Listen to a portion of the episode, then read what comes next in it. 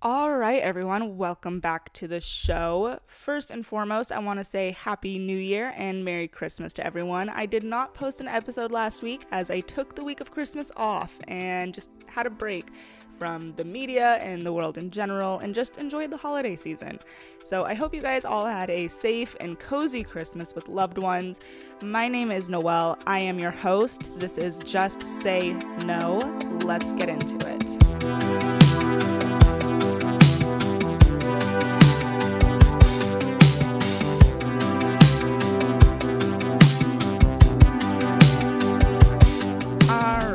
With this being the first day of the last year of Biden's first term, I would like to reflect on the last three years, how his administration has done, and what we can look forward to as the election is officially around the corner. I would like to start off by reading a Facebook post that I made back in November of 2020. It was right before the election, and I posted this just just trying to get some stuff off my chest, I suppose. And I want it to serve as a reminder that the consequences of electing Uncle Joe were, in fact, predictable as well as obvious. So I figured I'll just read the whole thing and then sort of go through piece by piece and see what did come true and what did not. All right, so it reads In a world where Biden wins, clearly I had a propensity for the dramatics, and I still do. Riots will continue without fault. Small businesses that liberals cry so loudly to support will be destroyed. Manufacturing will go back to China. America will no longer be the independent country that we have worked so hard to make it over the last four years and will go back to being dependent on other countries for resources we are fully capable of providing ourselves. What does this mean? Hello, $5 gas. To my younger friends, did you enjoy living on your own? Say hello to your childhood bedroom when you cannot afford rent anymore. You hated 2020? Say hello to the next four years. I understand that you wanted to vote for love and kindness, and I get that you thought that you did, but your uneducated vote might have cost us our livelihoods. You voted for a man who wants money and power and has done nothing but prove exactly that for the last 47 years. What makes you think he would be different for the next four? Okay, so that is the post, and I don't necessarily market myself as a fortune teller per se, but clearly there is some underlining talent here, ladies and gents. Um, so let's dissect this a little bit. As far as riots, while it wasn't always in the name of BLM, Riots have certainly continued. Looting alone has gotten so bad in places such as San Francisco that large chains such as Starbucks and Walgreens have shut down locations in the area. Stores that aren't closing are taking extreme measures to counteract theft, such as locking away products so that shoppers need to get an employee in order to access whatever it is that they're shopping for. And looting isn't the only driving force behind these closures either. Some stores have closed in these areas simply because it is just too dangerous for their employees to go into work. Now, granted, this isn't necessarily a federal issue. For example, some of the companies shutting down in California have turned their sites to places such as Texas, because what this comes down to is a local crime issue. And it turns out that when you have policies, such as in California, where anything under $950 in theft is a misdemeanor and not a felony, people will be stealing $949 worth of merchandise. That combined with bail reform that tends to let nonviolent offenders go a vast majority of the time while they are waiting for their court date, those criminals tend to go on to rob other stores in the meantime. And this creates a very vicious cycle. So, the point being, while this did turn out to be true, I don't know how much of it is totally Biden's fault as much as it is, say, Newsom's which is very relevant because if anything were to happen to Biden, we know for a fact that Newsom has his sights set on that seat. And we need to look at California good, long, and hard before we let him anywhere near the presidency. All right, let's talk about gas prices. This is the part where people like Karine Jean Pierre will stand behind the podium and tell you not to believe your lying eyes. You're paying upwards of $3 for gas? Well, you should be thankful because that is a lot better than last year when it was $4. Never mind the fact that in 2019, the national average was about $2.60. But Noelle, that was 2019. We have had a whole pandemic since then. Is that really fair? All right, all right, all right. Well, how about this? Adjusted for inflation, the national average for the price of gas was over $4 throughout the majority of Obama's eight year term, and it was less than $3 through the majority of Trump's term. So I will just let you guys feel that one out for yourself. I'm here to present facts. You can do with them as you please. Um, so here's the thing about gas prices is they are dependent on predictive measures, if you will. So, for example, when Biden says things such as, we're going to end drilling on federal lands, as he did in a 2019 campaign speech, or how he and his administration are constantly talking about moving away from gas vehicles and into electric vehicles, oil and gas companies are going to adjust their prices accordingly. If these companies feel unsure, that they will be able to drill more oil, the prices will naturally increase. Now, I'm not saying that there isn't price gouging. However, telling them that they will, that we will be cutting them off at the knees certainly is not helping anything. And there's also an issue with extreme overregulation, to which Trump eats much of, and the Biden administration restarted, making it extremely difficult for oil companies to drill oil anyways, regardless of the fact that he's sitting there straight up saying that he's not going to allow it. Furthermore, this ties into us being dependent on foreign countries for resources we can get for ourselves, such as oil. If you'll recall, Trump had approved the building of the Keystone XL pipeline, which was an extension of the existing Keystone pipeline that comes into the US from Canada. This pipeline extension would have increased the amount of oil produced, refined, and exported in hopes of bringing down costs and increasing American en- energy independence. In his first few days in office, Biden reverted back to the policy held by Obama and put this to a screeching halt, based on environmental concerns, because isn't it always? Meanwhile, he shortly after lifted sanctions on a Russian company in charge of building the Nord Stream 2 pipeline in Europe, because I guess that that pipeline is environmentally perfect because it doesn't benefit the US. so let's recap. Uh, Biden made access to drilling incredibly difficult through added restrictions to leases and permits. He flat out said that he intends to stop drilling in totality on federal lands, promised to move away from gas vehicles and towards electric, the shutting down of local pipelines, and essentially greenlighting foreign pipelines. And we all act shocked when it is pricier at the pump. And then we get told that none of this has anything to do with it. Now, I am not saying that this is all of it. I am by no means an expert, not even close. But to have people like the press secretary or the secretary of energy or others in charge tell us that these common sense facts are not a factor at all is simply a load of shit. Let's talk about jobs. So, this is one that is such a blatant misrepresentation. It's actually insane how stupid the government officials think Americans are. But worse, how many Americans actually are this stupid is saddening. So, under Trump, there was an incredibly steady growth of jobs. In his first 30 months, he created over 5 million new jobs, according to the Bureau of Labor Statistics. But wait, in Biden's first 30 months, he created over 13 million jobs and this is how they get you.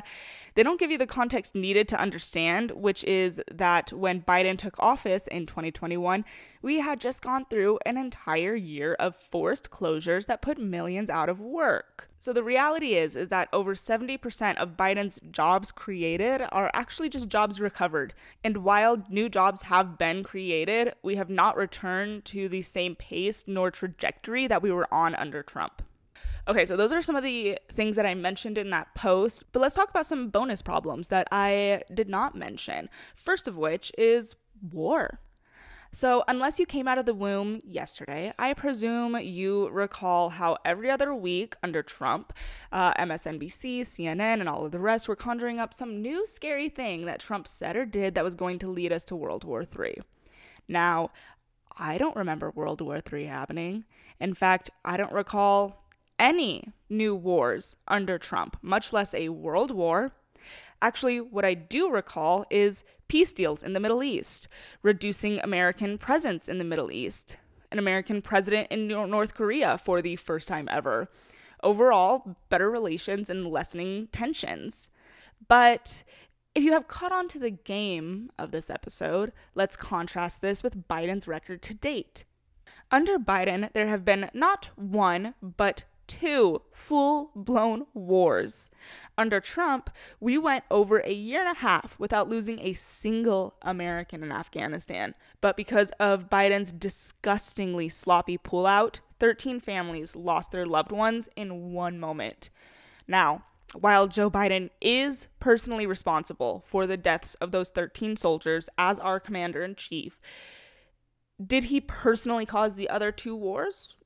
Not in such a direct way, but America is a world power, and to have such a weak, corrupt, and inept man at the helm has certain consequences, war certainly being one of them.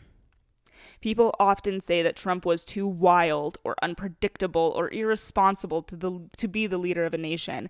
But I and many others believe that it is precisely this reason that Putin didn't invade any foreign nations under him. Trump was the only president under which Putin did not invade a foreign nation because he is unpredictable. Nobody knows what he's going to do. He is a wild card.